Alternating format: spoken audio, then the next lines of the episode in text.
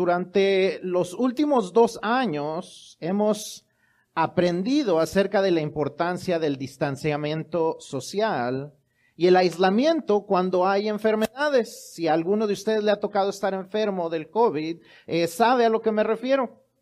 Algunos de ustedes definitivamente necesitaron sus 7 a 14 días de aislamiento y de reposo y a lo mejor algunos de ustedes hasta necesitaron más que eso.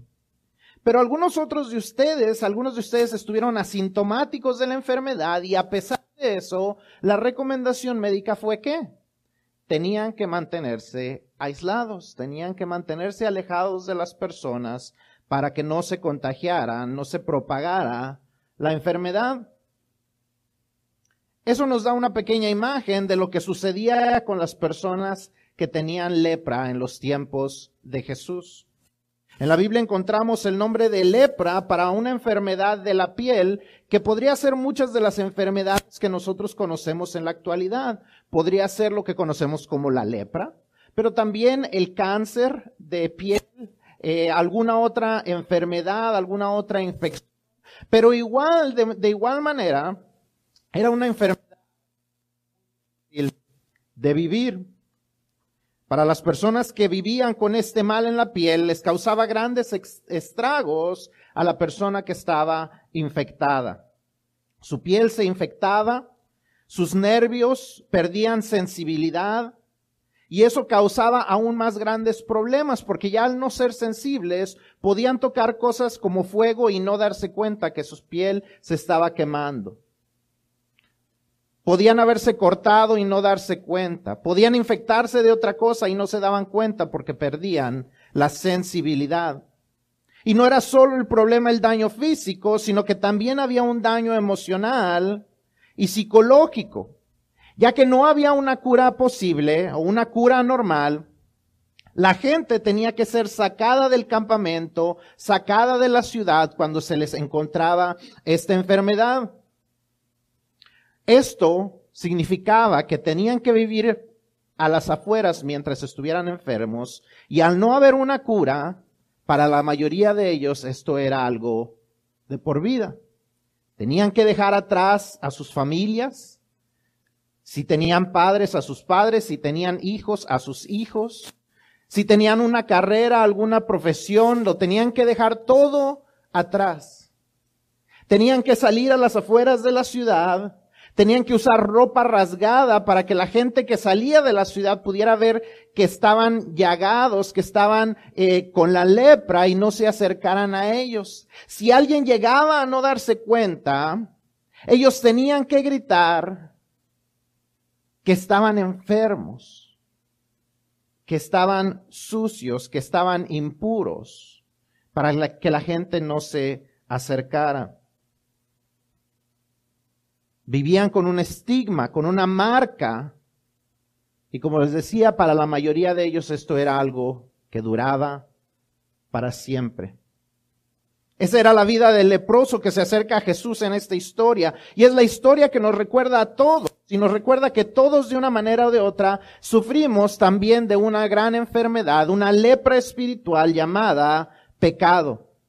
El pecado, al igual que la lepra, nos lleva al aislamiento, nos hace vivir con un estigma, con una vergüenza, nos causa daños, nos hace perder sensibilidad y al igual que la lepra, sin una cura, terminamos tarde o temprano muertos a causa del pecado. La historia más grande jamás contada es la historia de la obra de conversión que Jesús hace en nosotros, al igual que con el leproso. Cuando nos acercamos a Jesús, Él tiene el poder de limpiarnos y sanarnos de esa enfermedad incurable que es el pecado. Solo Él puede convertirnos de enfermos a sanos, de pecadores a salvos. Eso es lo que llamamos conversión.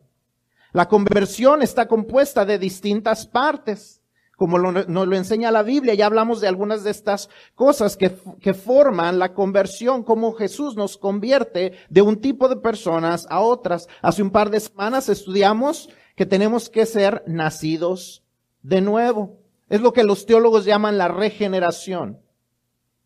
La semana pasada estudiamos acerca de que necesitamos ser rescatados o salvados por el Mesías, como lo veíamos con la historia de la samaritana. Y hoy vemos lo que vamos a llamar, o lo que llama eh, la Biblia y lo que llaman los teólogos, la justificación. Cuando Jesús nos limpia de nuestros pecados, nos limpia de nuestras culpas y nos da, al igual que al leproso, un testimonio que podemos contar. Como dije la semana pasada, todos tenemos un testimonio. Todos los que hemos creído en Cristo tenemos un testimonio. ¿Cómo era nuestra vida antes? ¿Cómo fue nuestro encuentro con Cristo? ¿Y cómo es nuestra vida nueva? Y eso es lo que vamos a estar estudiando. Vamos a estudiar la que era la vida del, del, leproso, pero también cómo es nuestra vida al igual que la vida de él. Nuestro testimonio de nuestra vida pasada, nuestro encuentro con Cristo y nuestra nueva vida y lo que eso significa para nosotros. If you, unless you've lived under a rock the last two years, you know the things that we've had to go through with COVID. The separation, social distancing. You know what it feels like. If you've, if you've been sick with it, you know what it feels like to be isolated with, from people. You've had to remain distant from everyone else. You cannot go to the store. You cannot go anywhere for the next seven to 14 days to make sure that nobody else gets it. And so if you, if you've experienced that, whether you've been sick or whether someone in your family has been sick, you can kind of understand what it was like to live in the times of Jesus when leprosy was a disease with no cure. Every person who all of a sudden developed leprosy, some type of skin disease, whether it was like a, what we know as a, as a skin cancer, whether it was leprosy itself, whether it was some kind of infection of the skin, they had to be isolated. They had to be taken out of the city so that no one else would get it. And so what, what that, what would happen is they would have to leave everything behind. They would have to leave their families. They would not be able to contact their friends. They would no longer be able to hug their children, hug their parents. If they had some type of profession, some type of job, they would have to leave it all behind and live outside of the city. Not only that, but they had to live in the shame of having to always wear ripped clothes so that people that walked in and out of the city could see that they were sick and that they could not be approached. If anyone happened to miss that on them, if anyone started to approach them, they had to yell out, unclean, unclean, so that no one would be close enough to get sick because there was no regular cure for this. This was the life of this this, this man with leprosy that comes close to Jesus seeking to be healed. And that's the same story of each one of us who has become a Christian. Because all of us, before we became Christians, we suffered a spiritual leprosy. And what I mean by that is that sin is like leprosy. The same effects that leprosy has on the skin, sin has on us. It isolates us from people. It brings us onto shame. It brings a stigma on us when people know that we are sinners and the sin that we have committed. Just like you lose sensitivity when you have leprosy, you lose sensitivity on your skin. You lose sensitivity when you're living a life of sin to the point where it doesn't matter how much you make others suffer or what damage may be done to them or even to yourself because we lose sensitivity in a life of sin. We all have spiritual leprosy before knowing Jesus. But just like this leper, we're able to come to him and he can heal. Jesus is the only, the only one who can heal us from leprosy, from the spiritual leprosy that we all go through. He is the only one who can convert us from sick unto healthy people. From sinners to saved. That's what we call conversion. When we talk about a person who became a Christian or was converted, or we talk about how many conversions we've had at church, this is what we are talking about. How we are transformed from one type of person unto a whole new creature. And that is a process in our life. We all go through that spiritual process, and we've talked a little bit about what this process entails. We talked about how we have to be born again with Nicodemus. We talked about how it takes to be saved by the Messiah with the uh, with the Samaritan woman, and with and this time we're talking about what it takes to be justified or justification. You'll probably read it in your Bibles at some point, or you'll hear it uh, mentioned by someone. Justification. We're going to understand what that means. How we are transformed from being unclean to clean, from guilty unto innocent by Jesus, by the things that Jesus does. And what that does is that it gives us our testimony. We've been talking about how we share the, the gospel with people. And one of the, the ways that we share the gospel with people is by sharing our testimony. And our testimony, I said last week, is, is uh, made up of three parts. Our old life, our encounter with Jesus, and our new life after Jesus what our life was like before Jesus, how we came to know Jesus, and what he has done in our lives. We see it in the life of the leper, and we're going to see it in our lives as well. And so my, my prayer is we can see how the life of the leper was transformed, how our lives have been transformed, and, and, and have a way that we can share the gospel with other people through our testimony.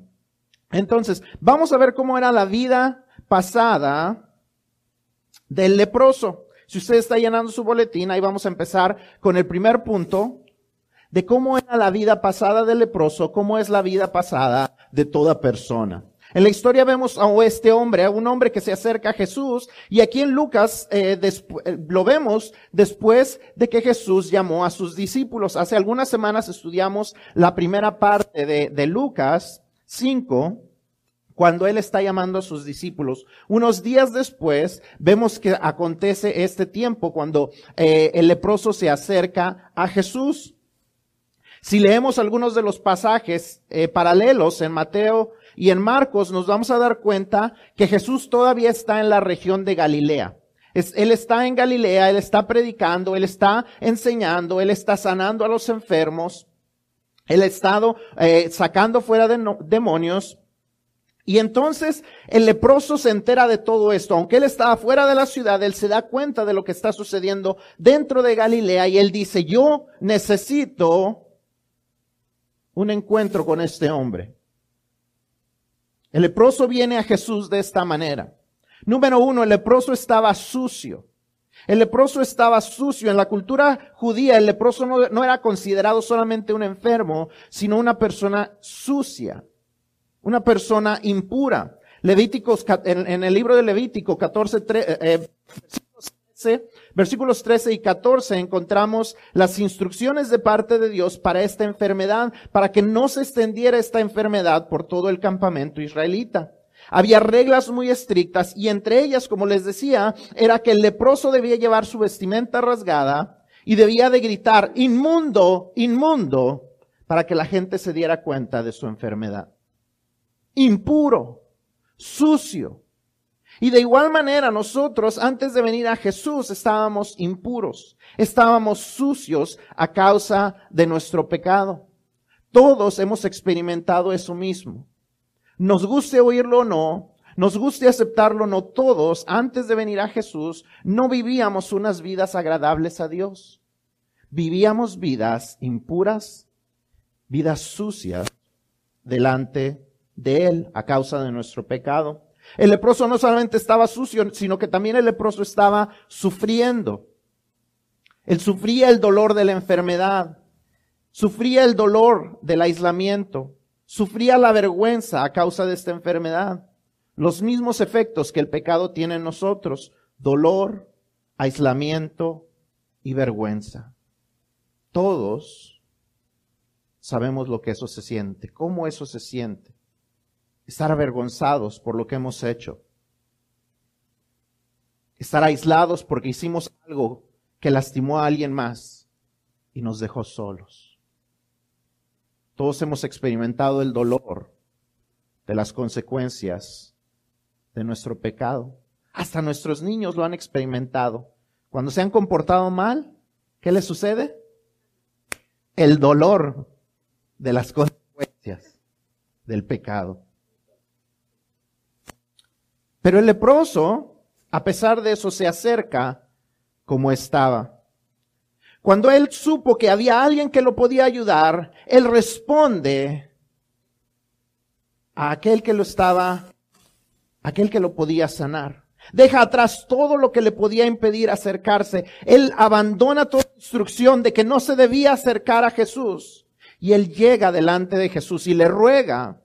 Se pone de rodillas, se inclina en su rostro y le dice, si tú quieres, me puedes limpiar.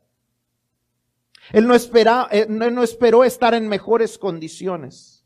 Él no esperó comportarse un poco mejor o verse un poco mejor que no se le notara tanto la enfermedad para que poder acercarse a Jesús. Él se acercó y le rogó a Jesús que si estaba en su voluntad, lo sanara. De igual manera, nosotros un día nos acercamos a Jesús. Un día nos acercamos como estábamos. No tuvimos que esperar a tener un mejor comportamiento. No tuvimos que esperar a vernos mejor delante de Jesús. Vinimos como estábamos y Jesús nos recibió. Y cuando compartimos el Evangelio con la gente, debemos decirle a la gente que no se detengan a pesar de su condición actual. No sé cuántos de ustedes han escuchado que cuando los invitan a la iglesia dicen, uy, no, si yo entro por esas puertas capaz que se incendia el templo. Díganle, Jesús no está esperando a que te comportes mejor. No, mira, cuando, mira, te voy a acompañar, pero es que, mira, ahorita no. Déjame que deje yo de tomar. No, vente como estás. Cuando mi vida esté un poco mejor, voy a ir a la iglesia. No, ven como estás. Jesús está esperando para Él hacer lo que necesita cambiar. No dejemos que la gente se detenga de venir por cómo se ven o por cómo actúan. Jesús es quien hace la obra en ellos, así como un día lo hizo en nosotros. The first thing we see is the old life. His old life, his life before his encounter with Jesus, and how it reflects the same thing that it reflects on our old life before we knew Jesus. In the story, we see this man that approaches Jesus. See, Jesus, if we read Luke, which we actually have in the, in the last few weeks, um, the verses 1 through 11, it tells us about how Jesus called his, his disciples his first disciples are called. And, and then we, we continue reading the story and it, and what happens next is this leper comes to Jesus. But if we read the other, the other, uh, parallel stories in Matthew and Mark, we'll see that Jesus has been preaching. He has been teaching. He has been healing people. He has been, uh, he has been uh, exorcising de- demons. He has been doing all this work. He has been, uh, doing all these things in the, in the region of Galilee. And even though he was outside of the city, the leper finds out of what's going on. And so he's, he, he, he wants to respond to this man that is doing something that can change his life. Jesus is at work and he wants to take part of this. And so he comes, even though, first of all, he was unclean. He was dirty. Leviticus 13 and 14 tells us that in the Jewish culture, lepers were not just considered sick people, but they were considered unclean people. Like I said, some of those commands were, were made so that the, the, the, the disease would not spread in the city, in the, in, within the, the Israelites, but it still affected them. They had to be taken out of the city. They had to say, I am unclean, unclean. They had to yell it out. They had to wear ripped clothes. They had to wear unkept hair so people would know. And many of us, before we knew Christ, our life was very similar. We were in shame. We were unclean. We were impure because of our sins. And because of that, just like the leper, we suffer. See, the leper was suffering. He suffered the pain of that disease. He suffered the isolation of the disease. He suffered the shame of the disease. Just like our sin makes us suffer. Our sin makes us suffer shame when people find out the kind of life we live. Our sin makes us suffer the isolation when we hurt people and they don't want anything to do with us. Our sin makes us suffer pain because of the consequences of our decisions. But the leper didn't let that be an obstacle. He comes as he is. So many times we, we want people to come from outside and we want them to act like the people who are inside the church. So we have to make sure that we are not making that mistake. The people from outside need to know that they are welcome as they are. That they need to come as they are. That Jesus is the one that is going to perform the work in their lives. That they don't have to behave better so that they can come to the church. That they need to come as they are so that Jesus will make the, the, the, the miracle and transform their lives and change their behavior and change their hearts and change everything around them. We need to invite them as they are. With all of their sin, with all of their actions, so that they can have that encounter with Jesus like this man did. They need to have that encounter. If only they will have that encounter, then nothing will ever be the same. Entonces tienen que venir a un encuentro personal con Jesús y lo que sucede con un encuentro personal con Jesús lo vemos en la vida del leproso. Cuando el leproso se acerca a Jesús, él se humilla ante él y le ruega que si está en su voluntad lo sane. Y entonces Jesús hace algo inesperado. Extiende su mano y lo toca. Y les digo que esto es inesperado porque nadie debía tocar a un leproso. Nadie debía de los judíos tocar a un leproso, porque así como el leproso era, eh, eh, estaba impuro, cualquier judío que lo tocaba también quedaba impuro. No debían de tocarlo, pero Jesús toca a este hombre porque Jesús tiene compasión. Este hombre tal vez había mucho tiempo, tal vez años, que nadie lo tocaba. Era una muestra de afecto de parte de Jesús, que el, el, amor de Dios se hiciera palpable para este leproso. Pero no solo eso, la palabra que usa de tocar es una palabra que denota tocar con cierto poder. Es la misma palabra que se usa para cuando la mujer que tenía el flujo de sangre toca a Jesús y Jesús puede sentir que sale poder de sí mismo. Es la misma palabra que se usa cada vez que Jesús hace un milagro al tocar a una persona y la persona es sanada. Hay poder en el toque de Jesús. El toque poderoso de Jesús transforma vidas. El toque poderoso de Jesús nos ayuda a dejar atrás nuestros pecados. El toque poderoso de Jesús. Y Jesús está dispuesto a limpiar. El leproso le dice, si quieres, puedes limpiarme. Y Jesús le dice, sí quiero, pero no se puede. No, ¿qué dice Jesús? Quiero, sé limpio. Jesús no solamente quiere, sino que puede sanar. Jesús no solamente quiere, sino que puede transformar. Jesús no solo tiene disposición, sino tiene el poder. Jesús ya está dispuesto para limpiarnos a nosotros y Jesús está dispuesto a limpiar a aquellos a los que les compartamos el Evangelio y que quieran creer. Y algo que se me hace interesante es que Jesús limpia a este hombre de cierta manera intercambiando lugares con él. La semana pasada leímos este versículo en 2 Corintios 5:21 y me hace ver esta imagen de Jesús con el leproso. Dice 2 Corintios 5:21, al que no conoció pecado, por nosotros lo hizo pecado, para que nosotros fuésemos hechos justicia de Dios en él. ¿Qué quiere decir este versículo?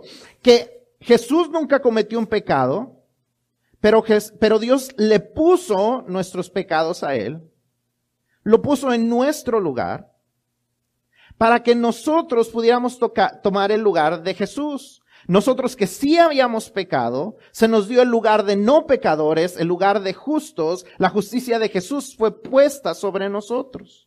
De tal manera que Él tomó nuestro lugar para que nosotros pudiéramos tomar el lugar de Él. Este, este eh, hombre era considerado impuro. Jesús que era puro lo toca. Y ahora Él está tomando el lugar del impuro. ¿Y qué le pasa al hombre que era impuro? Queda limpio. El que era puro toma el lugar del impuro para que el impuro quede limpio por Él.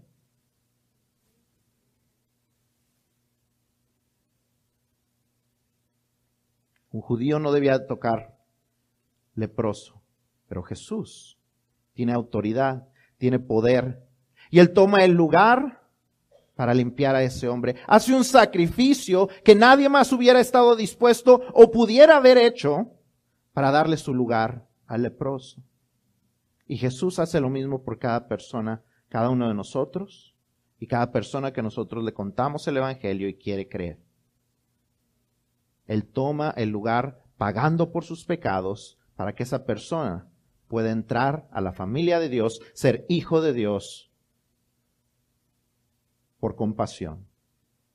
Él, por su compasión, nos limpió, nos transformó, tomó nuestro lugar y ahora nosotros podemos vivir una vida nueva. La vida que los demás necesitan conocer. So the second thing we see is this encounter with Jesus. The leper comes and he humbles himself and he, uh, one of them, one of the, the, the writer says that he was on his knees. The other one says that he went down all the way on his face and says, Jesus, if you are willing, you can cleanse me. And then something unexpected happens. No Jewish person, especially a rabbi, was supposed to touch a leper. Because just like the leper was considered unclean, so would the person who would touch him. But Jesus extends his hand and touches him. And when this happens, he basically switches places with this man. Because Jesus, the one who is always clean, becomes unclean or seems as unclean so that the man who was unclean becomes what? Cleansed, clean, pure, cleansed of all his disease, as if it had never been there before. Jesus is not only willing to cleanse, but he's able to cleanse. See, the man comes and says, if you are willing, you can cleanse me. He had the faith, he had the knowledge that Jesus had the power and the authority to cleanse him. And Jesus responds, I am willing. And he does it. I am willing, be cleansed. See, if anybody comes to us and says, if you are willing, you can cleanse me, we can say, well, I'm willing, but I'm not able. But Jesus is not only willing to transform lives, but he's able to transform lives. The mighty touch of Jesus can transform lives. The, lives. The, the mighty touch of le- Jesus is able to transform people. The mighty touch of Jesus is able to transform behaviors. The mighty touch of Jesus is able to heal. The mighty touch of Jesus is able to do what we are unable to do on our own. This is why we pray for people. This is what, this is the power of Jesus that's still the same because Jesus is not changed. If you are going through something in your life that you cannot do on your own, Jesus is willing and able to transform your circumstance, to transform your behavior, to transform whatever is going on that you cannot do on your own. See, Jesus is compassionate. He touches the man that no one else would touch. He touches our sins that no one else would touch. He transforms our lives that no one else can do. And so he gives us a new life. Se le da una nueva vida a este hombre. Es una vida completamente nueva. Se abren nuevas oportunidades a la vida de este hombre. El hombre que tenía que vivir fuera, ahora podía vivir dentro de la ciudad. El hombre que no podía abrazar a su familia ya, ahora puede acercarse a su familia. El leproso queda inmediatamente limpio. Él no tiene que hacer nada para quedar limpio. Él es limpiado por Jesús. Ya no está sentenciado por esa enfermedad al aislamiento y a la muerte. Y de igual manera Jesús nos declara limpios y justos a nosotros, no por nuestros méritos, sino porque Él así lo declara. Pero ya que el leproso está limpio, Jesús le dice que tiene que hacer algo.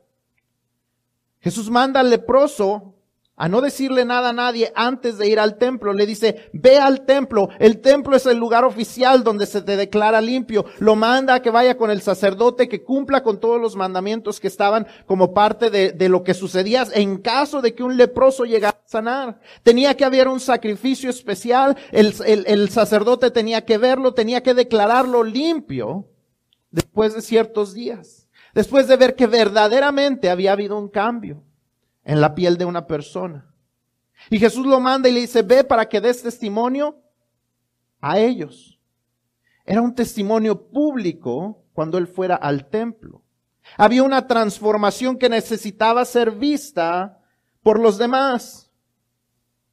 Tenía que haber una declaración pública de su sanidad. Igual que nosotros, cuando hemos sido transformados por Jesús, debemos tener una transformación pública de que Él nos ha limpiado, de que Él nos ha hecho nuevas personas. Una de esas cosas se hace públicamente aquí en el templo, como lo hacían allá. Nuestro bautismo es un, es, no nos hace más salvos. No necesitamos bautizarnos para salvación. Pero es una demostración pública de testimonio de lo que Dios ha hecho por nosotros y en nosotros. Y el leproso va y da testimonio público en el templo. Pero ahí no se termina todo. Dice Lucas, vemos que dice Lucas que su fama, la fama de Jesús, se fue extendiendo. ¿Por qué? Porque el leproso no podía contener lo que había experimentado en su vida. Vemos en el pasaje paralelo de Marcos que el hombre lo publicó por todos lados. No podía contener lo que Jesús había hecho. Él andaba por todos lados diciéndole, mira, mira, mira mi piel, mira lo que ha sucedido conmigo. Mira cómo estoy limpio. ¿Te acuerdas que estaba yo afuera? Yo te vi la última vez que saliste de la ciudad. Vi cómo caminabas y cómo me viste y así como que me hiciste ojos feos. Eh, pero mira, mira cómo estoy.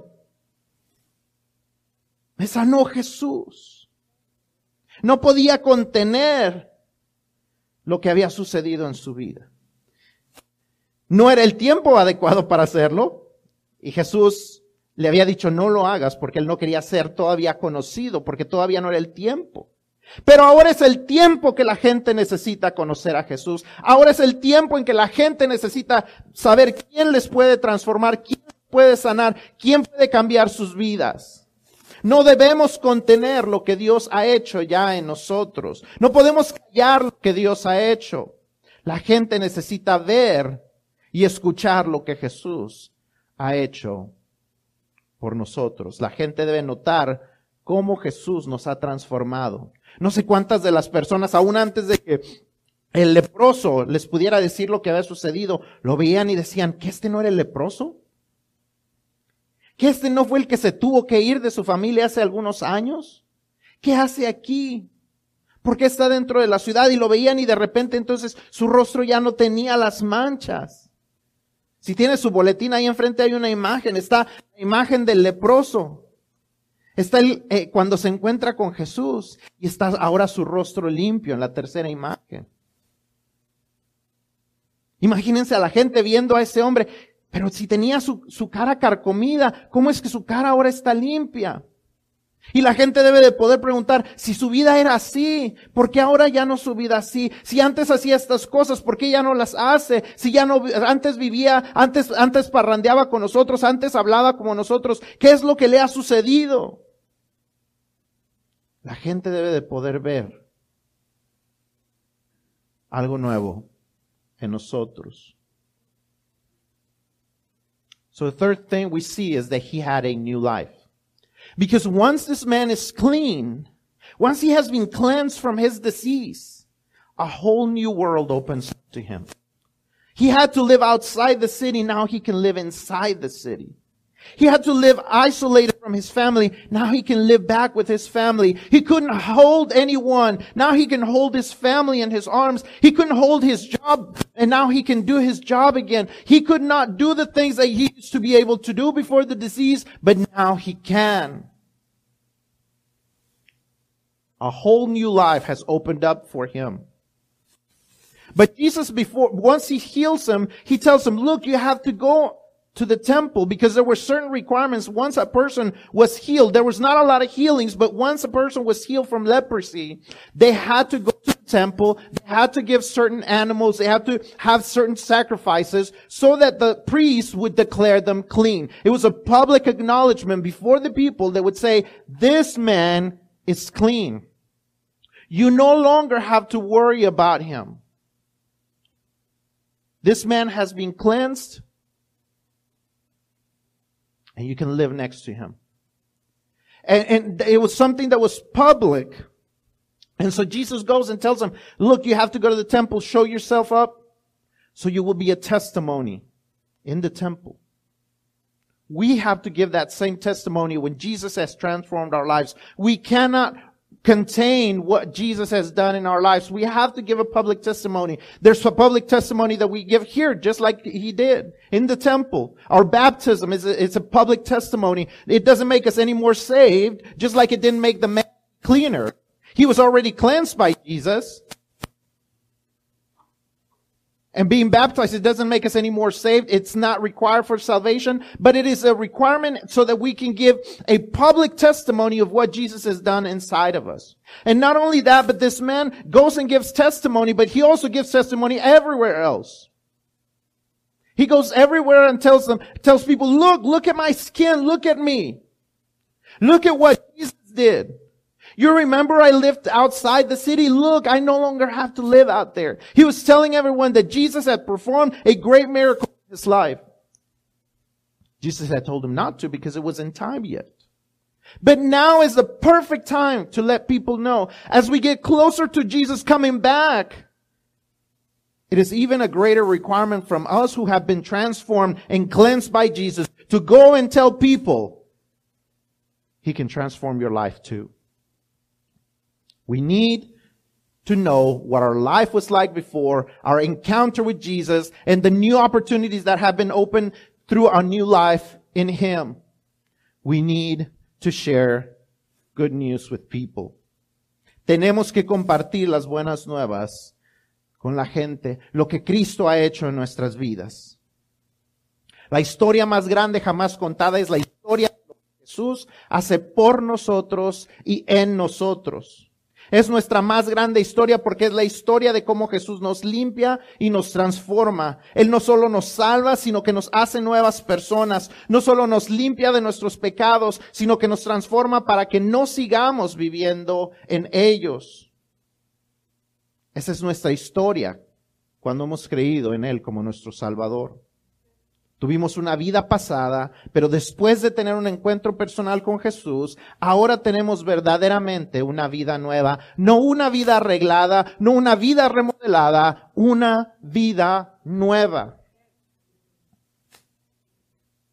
Esa es mi historia, esa es tu historia, si has creído en Cristo Jesús. Y eso puede ser la historia de la gente a nuestro alrededor, si, le, si escuchan y creen.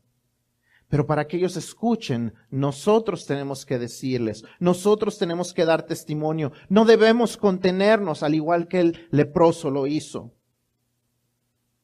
Debe haber en nosotros un testimonio que no se puede contener. Si en nosotros no hay un testimonio que no se puede contener, debemos preocuparnos.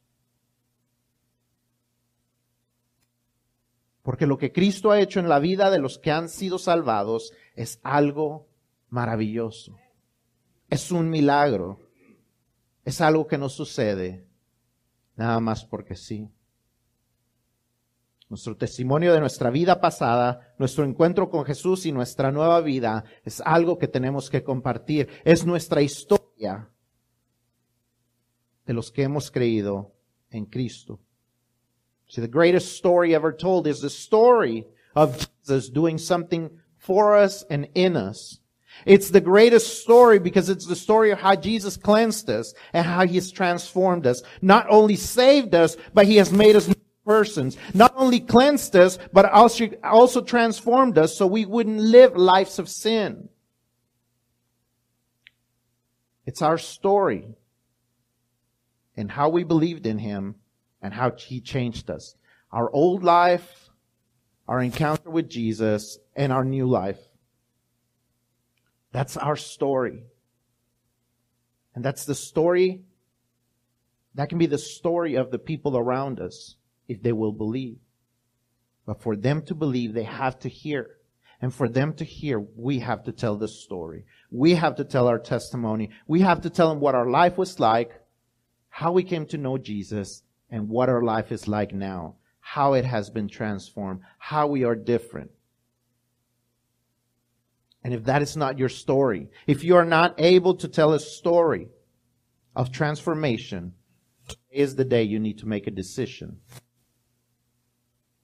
to receive Jesus in your heart. Si tú no puedes contar de una historia de vida transformada, necesitas asegurarte que conoces a Cristo entonces. Y hoy es el día para tomar una decisión mientras inclinamos nuestros rostros, yo te invito a que hagas esta invitación a Cristo, a entrar en tu vida, a dejar que Él te transforme. As we are praying, I invite you to ask Jesus into your heart, to let Him truly transform your life, to truly give you a testimony. And if you are a Christian, but you still don't know how to tell your testimony, ask Him to show you what your life was like before. To remind you of the things that you used to do before. To remind you of the things you wanted to leave behind. And how your life is made new. Si somos cristianos y no sabemos nuestro testimonio, necesitamos pensar y dejar que Dios nos recuerde verdaderamente cómo era nuestra vida pasada, qué fue lo que nos movió a hacer una decisión, a decirle, Cristo, yo necesito que entres en mi corazón y cambies mi vida, que tú tomes el señorío de mi vida, que recordemos qué fue lo que dejamos atrás y cómo Dios nos ha dado una vida nueva.